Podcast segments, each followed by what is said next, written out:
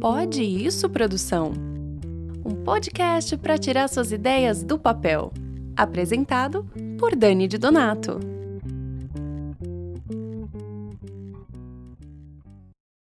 A conversa de hoje é para quem é do audiovisual e também para quem já precisou fazer vídeos e conteúdos de divulgação em qualquer área. Essa dupla descobriu no YouTube uma forma de ajudar a todos que precisam de soluções simples para vídeos. E hoje já tem mais de trezentos mil inscritos e seis milhões de visualizações em seu canal, que virou a principal ocupação deles.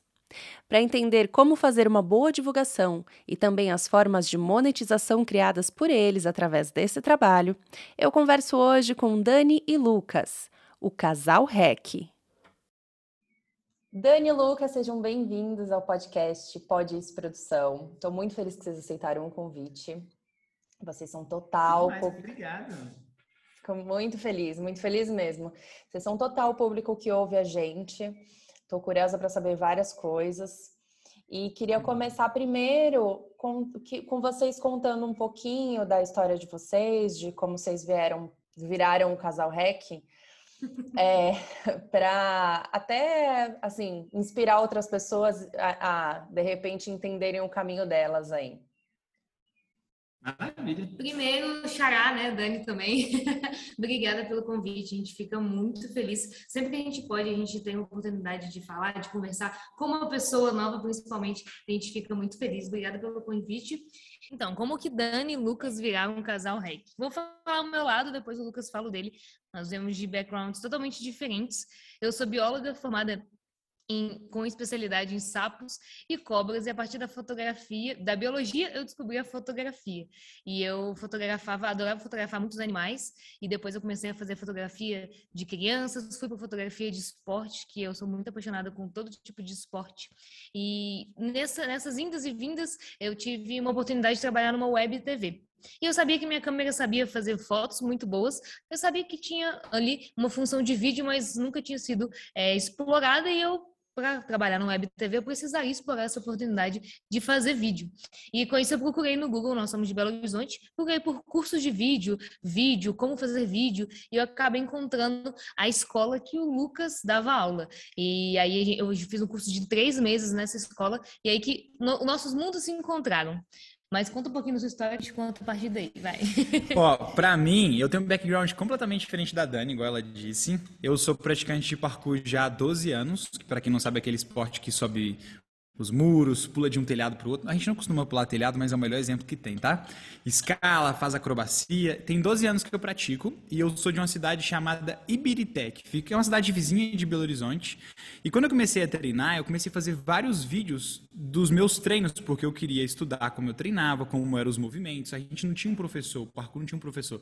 A gente assistia um vídeo no YouTube e ia tentar reproduzir a mesma coisa nas praças. Era assim que funcionava, foi assim que eu fui aprendendo. E aprender a fazer mortal, cambalhota, eu pegava os colchões em casa e colocava para poder tentar reproduzir igual. E aí nesse processo, inclusive tudo isso está documentado no meu canal também, tem tudo lá ainda postado até hoje. E aí, nesse processo, eu fui fazendo vários videozinhos. Só que eu fui gostando muito de fazer esses vídeos. E cada vez que eu ia aprendendo uma técnica nova, eu conseguia trazer um novo elemento para o vídeo. Sem imaginar que um dia isso ia se tornar minha profissão, ou que eu ia conseguir ensinar para as outras pessoas a fazerem vídeo. Eu gostava simplesmente de treinar parkour e fazer vídeo. Só que nisso, o vídeo começou a ser algo tão prazeroso os treinos de parkour que eu fazia. Então eu comecei a fazer vídeos dos meus amigos que cantavam, comecei a pegar alguns trabalhos de, em festa, e nisso também eu trabalhava como menor aprendiz em uma empresa. Então nessa empresa eu comecei a trazer algumas sugestões de vídeo que a empresa poderia fazer, mesmo sendo uma empresa onde eu era menor aprendiz. E nessa empresa eu comecei a criar um relacionamento com as pessoas, acabei indo para a área, eles estavam abrindo o setor de comunicação na época, entrei no setor de comunicação, aí eu descobri que eu queria estudar mais e ir mais a fundo, e aí eu entrei numa escola de fotografia, comecei a dar aula. Quando eu saí da minha primeira escola e entrei na minha segunda escola, onde eu comecei a ministrar o curso de vídeo, eu conheci a Dani. Na minha primeira turma que eu entrei nessa outra escola, a Danizinha queria aprender vídeo, e eu estava lá para poder ensinar vídeo, e acabou que a gente se tornou amigo durante muito tempo. Ela me enrolou durante um ano e meio aí, até a gente ter alguma coisa, mas a gente se tornou muito amigo e a gente foi se aproximando, porque a gente tinha paixões muito em comuns. A Dani faz crossfit já há muito tempo também, então o crossfit e o parkour são atividades que andam bem próximas ali, por causa dos movimentos. E aí, nisso, a gente sempre ficava trocando ideias sobre esporte, sobre viagem. A Dani já, já viajava muito também. E aí, nisso, a gente foi cada vez mais aproximando. E quando a gente começou a se relacionar, isso eu já tinha saído dessa escola, a gente já estava tocando... Eu tinha uma produtora também na época, então a gente estava tocando outros trabalhos com a produtora.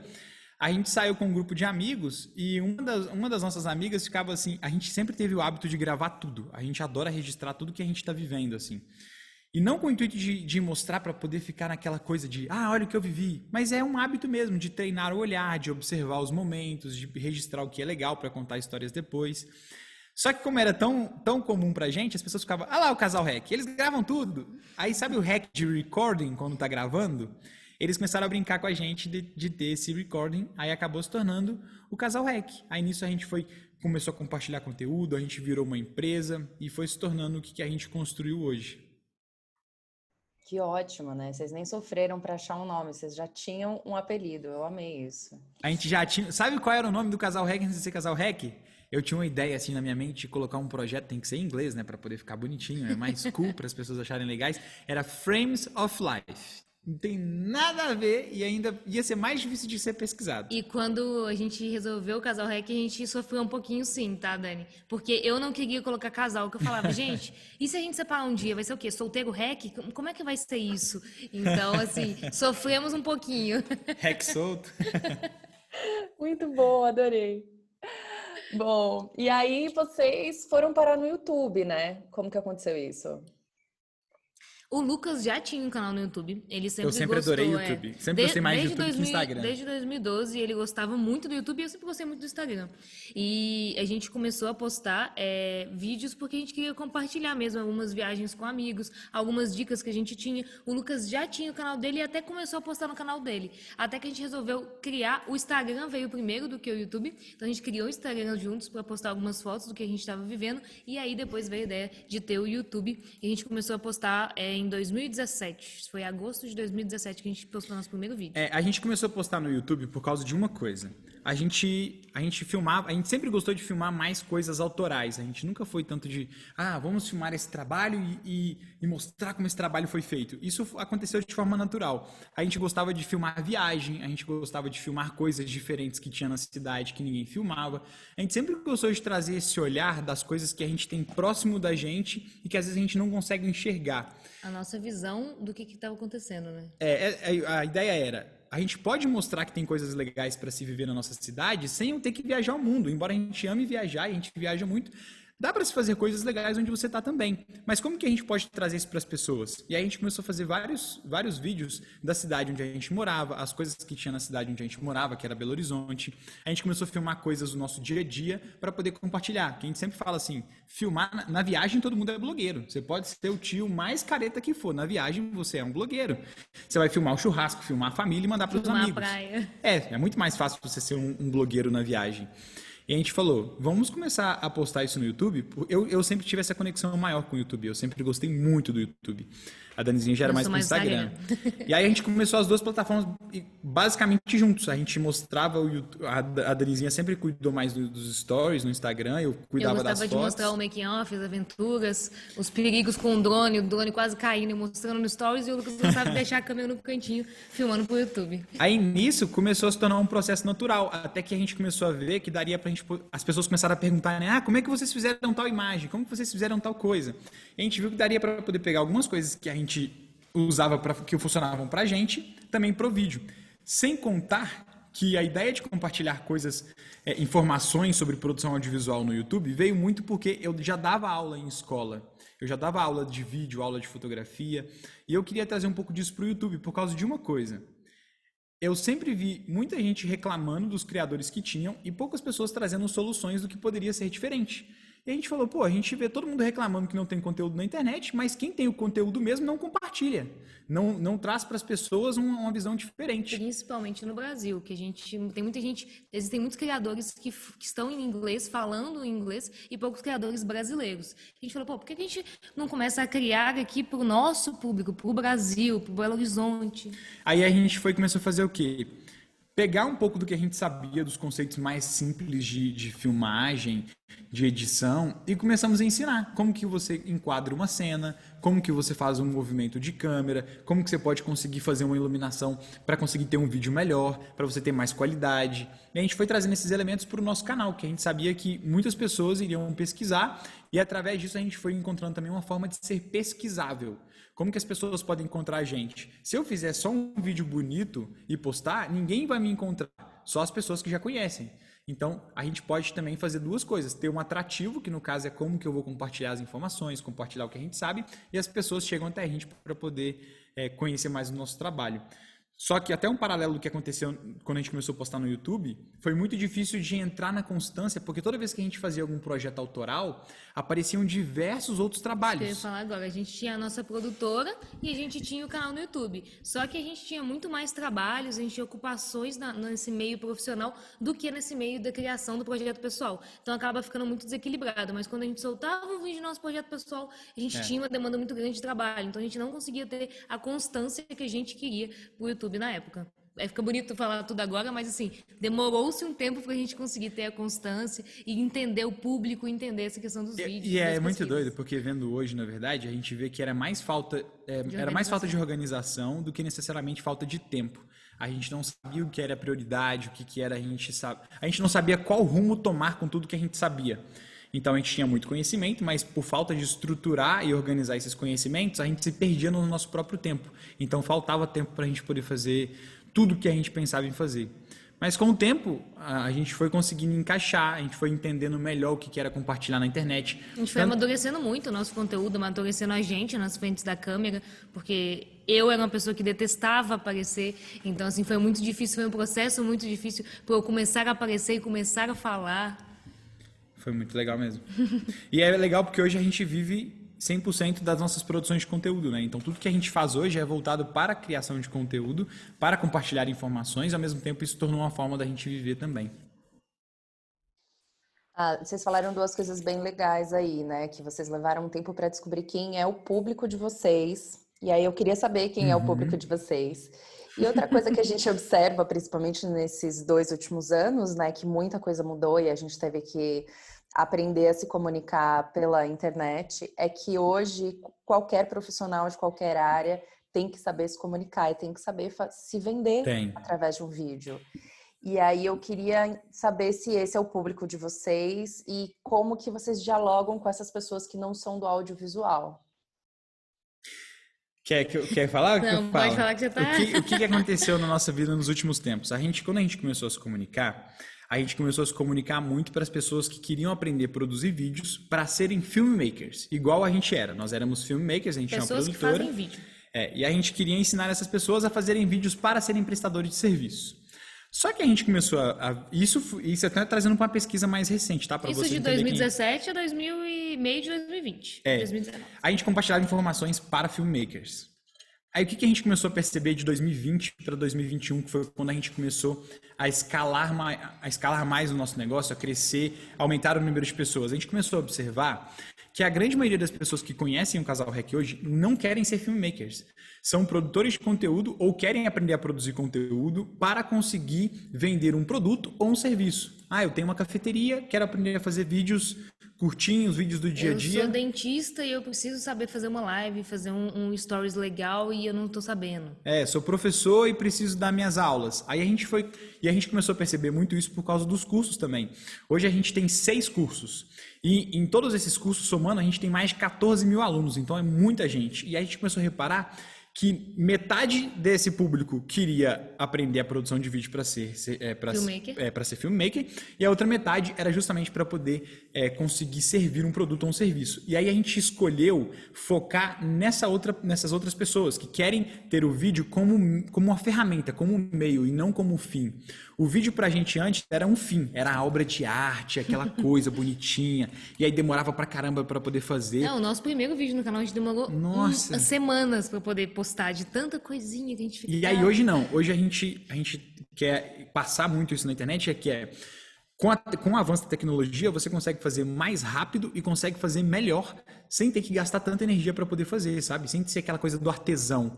Eu quero fazer uma coisa artesanal. Não, já tem tecnologia para poder te ajudar. Até porque a própria internet demanda uma constância muito grande, né? E se você fica muito tempo esperando a qualidade, fazendo com preciosismo, você acaba perdendo o tempo ali que você tem para fazer. É, e aí a gente hoje tem, traz muito isso de... Você vai ter qualidade, mas primeiro você vai ter que ter quantidade. Então, a quantidade traz a qualidade. E a quantidade com qualidade, com consistência, você consegue ter relevância, porque as pessoas começam a te assistir mais vezes, você aparece mais vezes para elas. E o dia, se um, se um dia você quiser oferecer um serviço ou um produto, é muito mais fácil de você conseguir vender. Então, isso ajuda muito. Afinal de contas, por que, que a gente focou nesse, nesse outro público, que é o público que quer conseguir vender um produto ou um serviço, né? E ter o vídeo como meio? Porque a gente consegue ajudar mais pessoas, não só para o nicho. Antes a gente era muito nichado. Vamos ensinar... Muito técnico. É, era muito ferramental, sabe? É. A gente ensinava ferramentas. Movimento de câmera, edição de vídeo no computador, edição de vídeo no celular, como que eu mexo na câmera do celular, como que eu mexo na câmera. Agora, a gente já está trazendo uma outra ideia que é, a gente já ensinou para vocês como fazer isso, como mexe na câmera, no celular e nas ferramentas. Mas como que eu faço para poder estruturar toda a minha linha editorial de conteúdo para poder conseguir fazer um conteúdo legal? Como que eu penso no roteiro dos vídeos? Como que eu penso nos vídeos do Instagram, nas fotos? E isso ajuda. Como que eu consigo fazer um stories? Como que eu consigo fazer um vídeo sem gaguejar, sem ter uma autossabotagem, sem, sem ficar nervosa? Então, é todo um processo que a gente vem agora comunicando muito para essa galera que quer criar conteúdo e quer aparecer cada vez mais na internet, porque a gente passou por esse processo, então hoje a gente consegue falar com muito mais clareza sobre isso. É isso que eu ia dizer, você passou por esse processo também, né? Então, uhum. é, mais, é mais fácil você dizer pela sua experiência também. Aí eu queria também saber, assim, essa questão do YouTube, só para a gente fechar este assunto.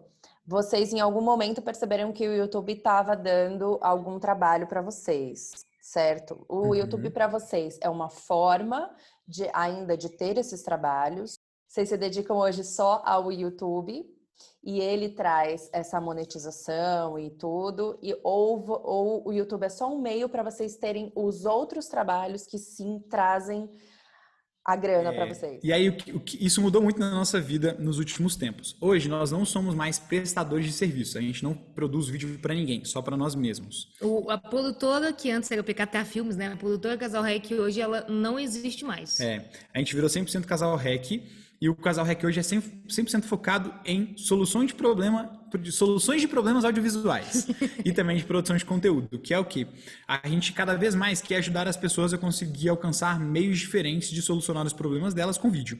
Mas como que a gente rentabiliza isso hoje? Para quem estiver ouvindo, vai parecer estranho, mas é muito simples de entender, tá? Hoje a gente tem mais de dez formas de conseguir monetizar tudo que a gente faz. Então, a gente tem o Ads do YouTube, que é uma parcela, a gente tem as publicidades que acontecem no Instagram, tem vídeos patrocinados que acontecem no YouTube, a gente tem produtos do Casal Rec, a gente tem mentoria, a gente tem palestra, a gente tem os cursos, que aí também são seis cursos, a gente tem, deixa eu ver o que mais. A venda das imagens. Venda de imagem, que a gente... Como a gente viajou muito, a gente faz imagem em vários lugares, então a gente consegue vender isso para produtoras que precisam fazer vídeos locais também. Mercado de afiliados também. Marketing de afiliado é uma coisa incrível que, que a gente consegue fazer pela Amazon, pelo AliExpress, uh, pelas lojas, pelos bancos de música. Banco de música, por exemplo, para quem produz vídeo, que quer conseguir ter uma trilha que ajude no seu vídeo, não tem problema com direito autoral, também é uma forma que a gente tem de monetizar e eles pagam muito bem. Na, na real, todo, todas as formas de afiliado hoje pagam-se muito bem. Então tem afiliado é isso. E é isso. E em breve o nosso livro também vai estar pronto, aí vai ser mais uma coisa. É, mas assim, hoje o YouTube ele é um meio pra gente. Ele é um meio. É, não, hoje a gente não faz mais produções audiovisuais, a gente escolheu, a gente fala que a gente escolheu demitir todos os clientes. Mas ele se tornou um meio para diversificar todas essas fontes de renda que a gente tem hoje. É, é porque antes a gente, a gente imaginava o YouTube assim, né? Pô, a gente vai começar a produzir pro YouTube e a gente vai ganhar dinheiro com ads do YouTube. Mas o ads do YouTube não é, é uma parcela muito pequena em tudo que você pode ganhar com a internet. A gente, a gente, eu e a Dani, a gente sempre fica conversando que existem, existiram dois tempos na internet, né? O tempo em que tinha muito influenciador que compartilhava informação e não conseguia monetizar tudo que ele compartilhava de informação. Depois veio a era do marketing digital, onde a galera produzia conteúdo só para conseguir vender e não necessariamente pensando é, em como agregar valor para o mercado. E a gente sempre veio com esse outro lado. Pô, eu quero vender também, beleza, mas não é o meu foco. O nosso foco é a educação. Como que eu posso, como que a gente pode compartilhar o que a gente sabe para poder educar as pessoas, para poder conseguir formar profissionais melhores, porque é muito difícil de você conseguir alguém melhor. Então foi sempre pensando, o que eu posso fazer para as pessoas, que também vai agregar para a gente, mas sempre pensando como que as pessoas podem melhorar a parte técnica delas, a parte ferramental, a parte de a, a, como que elas pensam em relação a tudo. E de que forma a gente pode expandir e atingir ainda mais pessoas, porque antes era uma coisa muito física, né? A gente chegou a dar workshops na nossa casa mesmo, então é. o Lucas dava aula, às vezes, de fotografia e de vídeo, de segunda a sábado, de manhã, de tarde e de noite, para no máximo de quinze a vinte pessoas, é, por turno. Hoje não, hoje a gente consegue expandir isso para vários, tem, tem país, outros países, né? As pessoas estão em outro país consumindo o nosso conteúdo, pessoas da África, de Portugal, que também falam português. Então, hoje a internet e o YouTube possibilitaram essa expansão que a gente teve. É, e tem até outro exemplo. Tem a, a gente faz uma live todas as, a, todas as terças às sete e sete no nosso canal no YouTube. A gente faz uma aula sobre produção de conteúdo, a gente antes falava sobre iluminação, sobre vídeo. E nessas aulas de terça-feira tem trezentas e cinquenta, quatrocentas pessoas, toda terça-feira. Então, se você for ver isso aí, isso. é, tá todo mundo lá assistindo, então é muito... Fisicamente seria uma palestra gigante, sabe, para muita gente. Então, é muito... A gente, quando a gente começou a perceber que o YouTube, que o Instagram e as outras plataformas poderiam ser meios para a gente poder conseguir atingir mais pessoas, não atingir, né, porque fica muito estranho, mas chegar em mais pessoas, isso seria um diferencial muito grande para a gente. Então, hoje a gente vê o YouTube, por exemplo, como uma das parcelas de conseguir monetizar, mas o foco maior no YouTube é a conexão.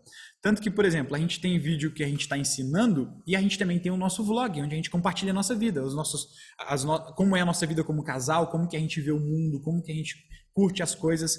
Porque a gente... Por que que a gente começou a compartilhar tudo que a gente compartilha? Porque... isso mudou a nossa vida. Isso, isso que eu ia falar, a gente é muito grato pela plataforma é. do YouTube, pela internet, por viver na regra da internet como um todo. Então, assim, a gente começou a compartilhar conhecimento porque a gente aprendeu muito, muito através do YouTube, que é uma forma gratuita. Então, por que não compartilhar tudo que a gente aprendeu de uma forma descontraída, de uma forma que a gente faça do nosso jeito também? É, a gente falou, cara, eu não fiz faculdade. Eu não fiz nenhum curso de formação, eu só, só formei o ensino médio e foi isso. O restante eu aprendi tudo na internet.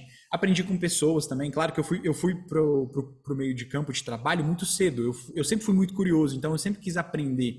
Então eu fui aprendendo com as pessoas e aprendi muito na internet. Por isso que eu sou muito grato. Antes eu não falava inglês, aprendi inglês quando, quando a gente foi morar fora. Depois fui aprendendo por causa da quantidade de vídeos que eu já estava assistindo em inglês. Mesmo sem falar inglês, as palavras começaram a ficar mais fluidas, começou a ficar mais fácil. Então, a internet é muito incrível. E a gente falou, pô, se tiveram pessoas que produziam conteúdo antes, que era muito mais difícil, e agora que é muito mais fácil, a gente também quer deixar esse legado que quando tiver criança, sabe, as crianças de dez anos hoje, tiver a gente vir assistindo a gente no futuro, já tem muita informação compartilhada lá também para eles poderem aprender. Que ótimo. Não, tem muita coisa. O canal de vocês tem muita coisa. Como eu disse, eu conheço, eu conheço muitos criadores de webséries. Disse antes aqui de começar, e muita gente recorre a vocês para é, descobrir como resolver problemas, porque uma questão grande do produtor independente no Brasil é que a gente faz tudo muito na raça e muito sem grana, e é. muitas vezes então, sem equipamento. Então, como que eu vou resolver isso, né? Então, eu já vi até, gente, softbox feito de... de, de papelão. Sorvete, é, sabe? É. Também, aham. Uhum. Maravilhoso. Então, o brasileiro faz, não interessa como ele faz. Eu acho que vocês levam muitas pessoas para esse caminho. E aí, seguindo nesse raciocínio, assim, é, eu queria... Vamos lá, eu quero começar a produzir vídeos, mas eu vou investir só num celular, que é o que dá para fazer agora. Um celular e uma luz básica. O que vocês me indicariam? Ó, maravilhosa pergunta. Vamos lá. Pergunta de um milhão de dólares. Um milhão de dólares. Dois pontos muito importantes, que eu relutei durante anos com isso. Android ou iPhone? iPhone. Por que iPhone? Porque para quem produz conteúdo, o iPhone ele tem alguns benefícios melhores em relação às plataformas, incluindo ela o Instagram. Então, para quem vai produzir conteúdo para o Instagram, você pode ter um Galaxy Note vinte Pro Ultra incrível. Ele vai ser ruim no Instagram. Você vai postar um vídeo no Stories e vai parecer que você filmou com a TechPix. Esse é o lado ruim de ter Android. Esse é o lado ruim. E eu fui esse outro lado. É muito isso. Agora, você filmou de TechPix, cara, não adianta ter um celular muito bom. Não, e isso aconteceu porque eu tinha um, eu tinha um iPhone seis na época e o Lucas tinha um L G G seis. Da... É, o meu é. Era tipo superior ao dela, tinha mais câmeras, é, o Lucas mais era coisas. Superior. Eu tinha três câmeras, o meu só tinha uma. E aí eu postava no Instagram e ficava muito melhor. Ele ficava revoltado. Até agora, a gente sempre mostra, a gente sempre faz comparativo nos stories pra galera noção. Porque antes eu não tinha condições de ter acessibilidade a um iPhone. Só que cada vez mais, você consegue, hoje você consegue ter acesso a um iPhone por um valor que você compraria também um Android. Então não é tão complexo assim, você pode comprar usado, você pode comprar de segunda mão se você não tiver grana. Mas você também não precisa ter o, o melhor da última geração. Se você tiver acima do iPhone seis, ali tiver um iPhone seis S, sete, oito, você já consegue ter um resultado melhor do que você comprar um Android. Tem muita gente que fala assim, ah, comprei um Pocophone dois quatro S, comprei um Xiaomi X P trinta e cinco. Cara, ainda vai aparecer uma TechPix no, no, nos stories. Então, mas assim, em relação à câmera, assim, você falou, ah, eu não tenho dinheiro para investir, só tenho o telefone. Ótimo, os telefones hoje, com a tecnologia que a gente tem, eles fazem muito mais coisa do que as muito câmeras mais. Há dez, quinze anos atrás. Filma e edita. Então, assim, se você pode investir no celular, invista no celular. Tem muita gente uhum. que às vezes tem um celular e quer investir numa câmera. A gente fala, por que você não investe primeiro no celular? Porque o celular ele é mais fácil, ele é portátil, você consegue colocar no bolso, você não tem que carregar baterias extras, cartões de memórias extras, microfones extras. Hoje a gente está chegando numa tecnologia que um fonezinho, que você já tem um microfonezinho, você já coloca aqui é, no, no, no modo vlog e você já consegue criar um conteúdo, produzir um vídeo. Então assim, se você tem um celular, ótimo. E nem precisa assim, comprar uma luz. Hoje a gente tem a luz do sol maravilhosa, a janela. Procure essas luzes, uhum. se você, onde você está gravando na sua casa. Isso é muito importante. Então, assim, procure o melhor celular que você possa ter no momento. Se você puder ter aí uma geração aí do iPhone seis, sete, oito, nove, dez, onze, doze, não sei nem qual tá, mas é, procure o iPhone em relação à produção de conteúdo e durabilidade também. Vai ser muito legal. E use o aplicativo da câmera, aprenda a usar o seu telefone como uma câmera. Se você tivesse uma câmera, você ia estudar. Você ia estudar sobre como é que funciona a coisa manual, como é que funciona a luz, como é que funciona aqui.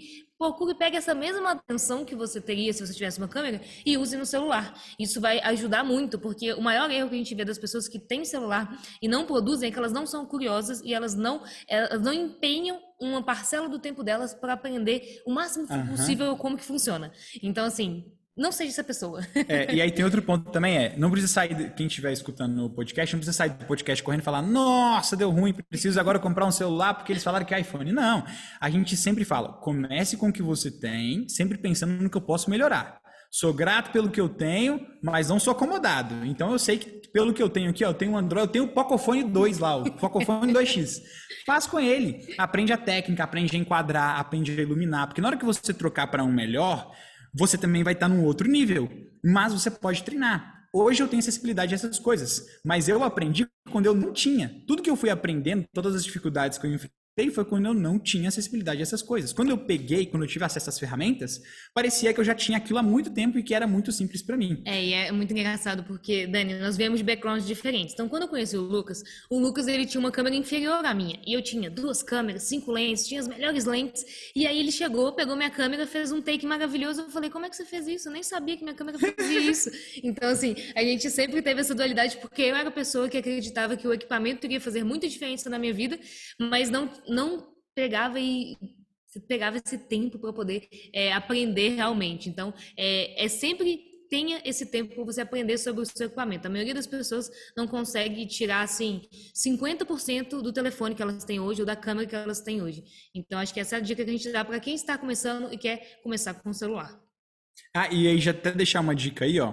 Para filmar, use a câmera do celular.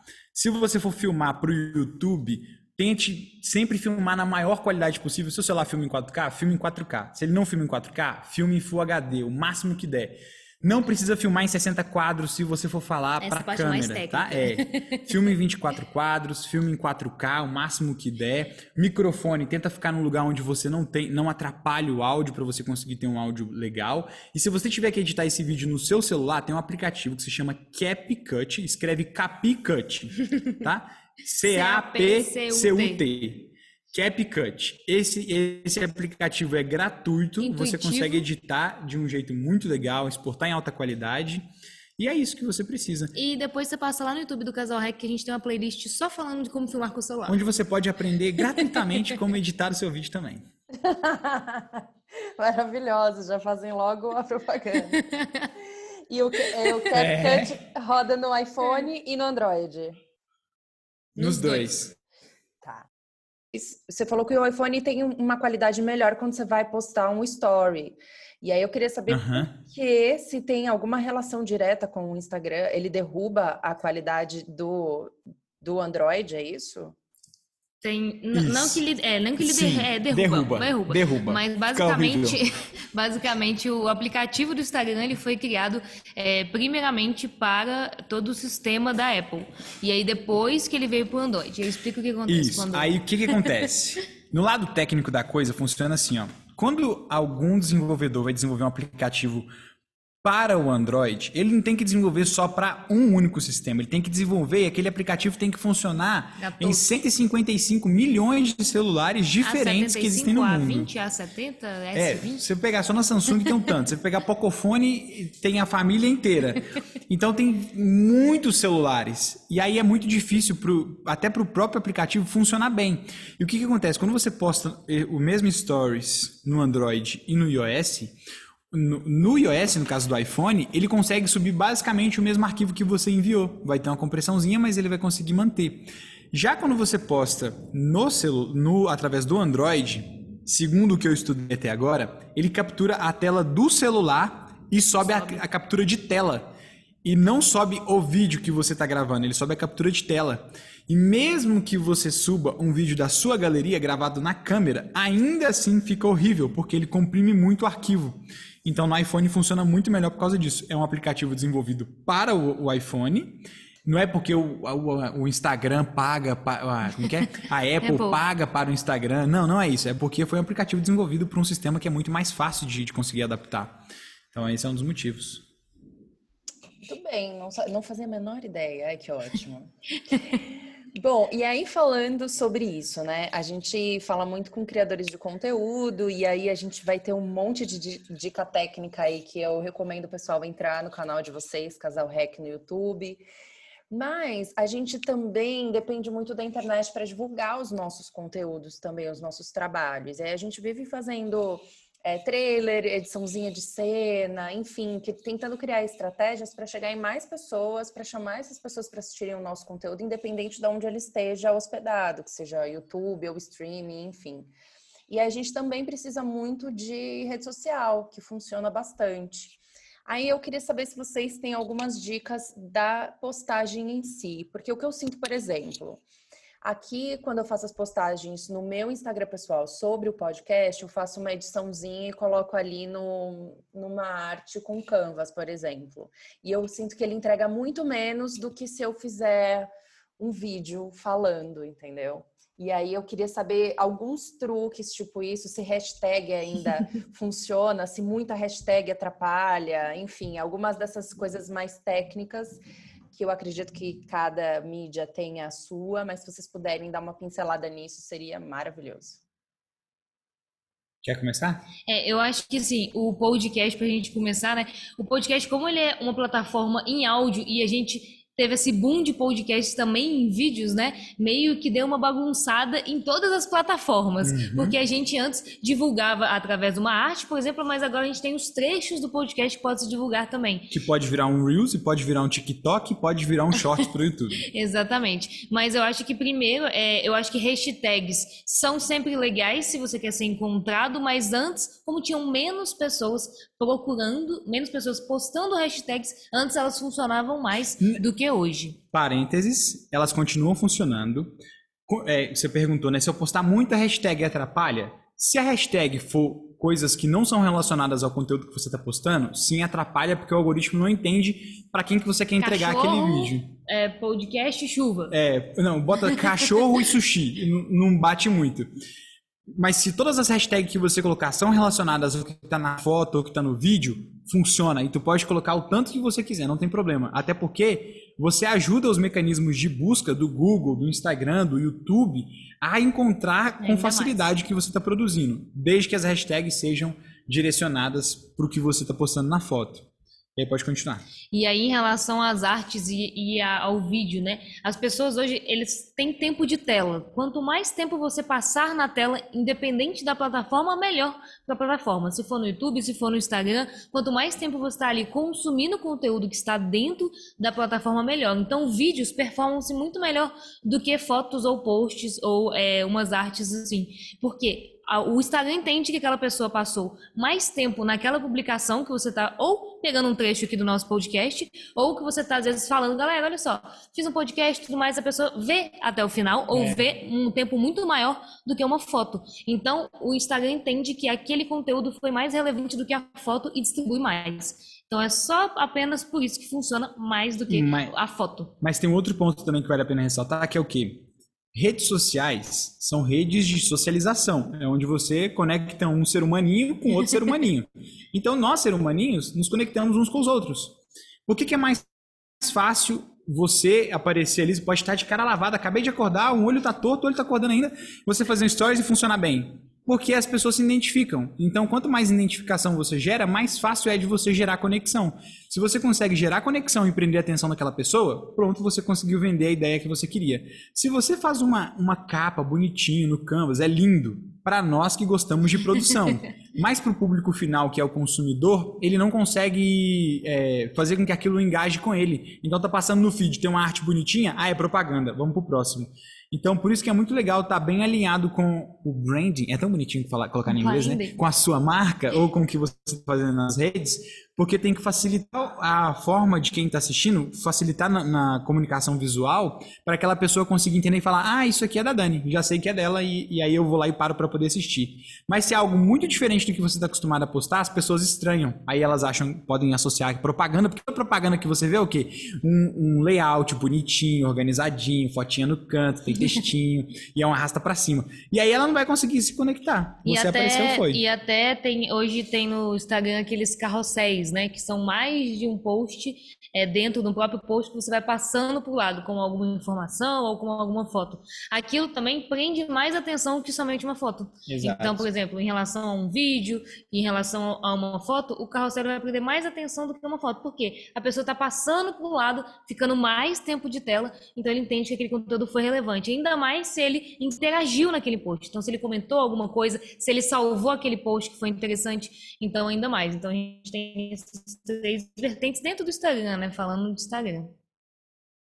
Tem algum outro, alguma outra dica de algum outro lugar que vocês acham que seria interessante ou que a gente alcançaria um público maior, além de Instagram hoje? Ou o Instagram hoje é soberano, na opinião de vocês? Não, não. não. Eu, depende ó, muito do nicho, depende muito da pessoa, exato. do público que você está trabalhando. De então, onde você vem cativando esse público. É, exato, o Instagram não é o soberano, mas hoje no, o Brasil é um dos países que mais utiliza, né? Então, assim, ele é um dos top três. É, mas não é o lugar principal, sabe? Até porque... Não sei se você, já, se você já testou, se quem está assistindo, ouvindo o podcast também já testou. Funciona assim, ó, quando você posta alguma coisa no Instagram que não é relacionada ao que você está postando no Instagram, ele já colocou uma, um bloqueio. Que quando você coloca um arrasta para cima, por exemplo, do link do YouTube ou do link do Spotify, ele pergunta, você realmente quer sair do Instagram? Aí você, é, realmente eu não quero não. Aí você vai, clica e fecha. Então a taxa de conversão do arrasta pra cima, por exemplo, com um link que não é do Instagram, é muito menor. O que, que você pode fazer? Arrumar uma forma de atrair a atenção dessa pessoa. Uma tática, e até uma dica para quem está assistindo aí, ouvindo, funciona muito bem com a gente, por exemplo, é o quê? A gente, em vez de falar assim, arrasta pra cima se você quer se cadastrar, quando a gente tá vendendo algum curso, alguma coisa que eu não tenho interação com essa pessoa, funciona, porque quem tá interessado vai arrastar pra cima. Mas quando você tá comunicando com o seu, com o seu público e você quer gerar interação, ao invés de você falar, arrasta pra cima aqui, galera, fala assim, manda no direct, eu, que eu vou responder com o link do que vocês querem. Ou aqui. Peçam o link do podcast que eu mandarei pra vocês em primeira mão. É, eu, a gente gosta de mandar eu, porque aí você já consegue ver ali na pré-visualização da mensagem, o eu. Então você não precisa de ficar gerando comunicação, porque se você receber um volume muito grande de mensagem, vai ser muito difícil de conseguir é, ler um por um para poder entender que, que era só o link. Então fala, manda eu ou manda uma carinha feliz que eu vou mandar o link para todo mundo. Aquela quantidade direct, manda o link para todo mundo. Antes as pessoas que iam, às vezes assim, dez, vinte pessoas que iam sair do Instagram, essas vinte pessoas escreveram para você, interagiram mais, passaram mais tempo de tela no Instagram e ainda interagiram com você, ou seja, ganharam dois pontinhos a mais, e ainda assim você pode trocar uma ideia, dar uma sugestão, conversar mais a fundo com a pessoa e criar um relacionamento ali. Então existem também esses parâmetros de interação. E é só o Instagram que faz essa entrega? Não. Hoje a gente não, não adianta mais a gente ser de uma plataforma só, porque se o Instagram acabar, metade das empresas no Brasil acabam junto também. Então, assim, por mais que gerem mais trabalho, que é o que eu e a gente tem batido muito na tecla, ser produtor de conteúdo é mais um trabalho dentro do seu trabalho, é mais uma função que você vai ter. Então, você consegue ser multiplataformas também, embora pareça assustador no início para quem está começando. É muito legal você criar um sistema de compartilhamento de conteúdo que você possa estar em todas as plataformas. Porque cada plataforma conversa de uma forma diferente com um público diferente. Com a gente Casal Rec, por exemplo, quem assiste a gente no YouTube não é o público que, gente, que consome a gente no Instagram. Tanto quando a gente pergunta, vocês assistiram tal vídeo? Ou assistiram tal vlog? A pessoa, não. Pô, você postou esse vlog? Postei, tá no YouTube. Ah, entendi. Aí ela não vai lá assistir. Mas, e inclusive, até no, no, no parâmetro de crescimento, quanto mais a gente cresce o nosso YouTube, também cresce o Instagram. Nunca funcionou ao contrário. Tipo, o Instagram cresceu e o YouTube veio junto. Porque quem tá no Instagram tá vendo coisa rápida, tá vendo coisa curta. Momentâneo. É, momentâneo. Quem entra no YouTube, já, você já sabe que, que ele vai gastar um tempo com você, que você tá entrando ali para poder aprender, ou porque você quer assistir alguma coisa. Então, você não entra querendo correr. Tem pessoa que abre um monte de tela, mas às vezes você assiste quase tudo que você abre ali. E pensando em divulgação, não só de podcast, mas de trabalhos autorais, entre outros, é muito interessante também ter uma estratégia de comunicação também. Porque tem muitas pessoas que às vezes mostram que estão fazendo alguma coisa ali, um ou dois stories, e aí de repente solta. E aí tem uma expectativa muito alta, só que a, a expectativa coloca a expectativa lá em cima e a realidade não foi como ela esperou. Então, assim, primeiro entender é, se aquilo, que o projeto que ela está lançando vai ser algo que vai ser é, alimentado a médio, longo, curto prazo, ou se vai ser algo momentâneo, e fazer também collabs, encontrar amigos, juntar, quem puder divulgar a mais, melhor. É como se fosse na vizinhança, né? Se está na sua vizinhança, vai fazer uma feira, por exemplo, você vai avisar para todo mundo, você não vai simplesmente colocar sua barraquinha, tem que avisar que naquele dia você vai estar tá lá vendendo bolo de cenoura, mas você tem que avisar para todo mundo. Então avisa para os amigos, você faz essa interação com as pessoas. Então isso é muito importante também, além de ter toda essa parte do, de tráfego pago, de coisas que são mais avançadas, a integração orgânica ali com as pessoas que já te conhecem e estão esperando algo de você é muito importante, e com constância. Com constância. Ótimos, dicas maravilhosas, adorei. Gente, eu amei o nosso papo, eu ficaria aqui conversando horas, não sei se as pessoas vão ficar algumas horas, mas eu gostei muito. Ah, ficam. Dicas, né? Amei as dicas, amei conhecer vocês, gente. Já que vocês estão em São Paulo, vamos tomar uma cerveja juntos aqui.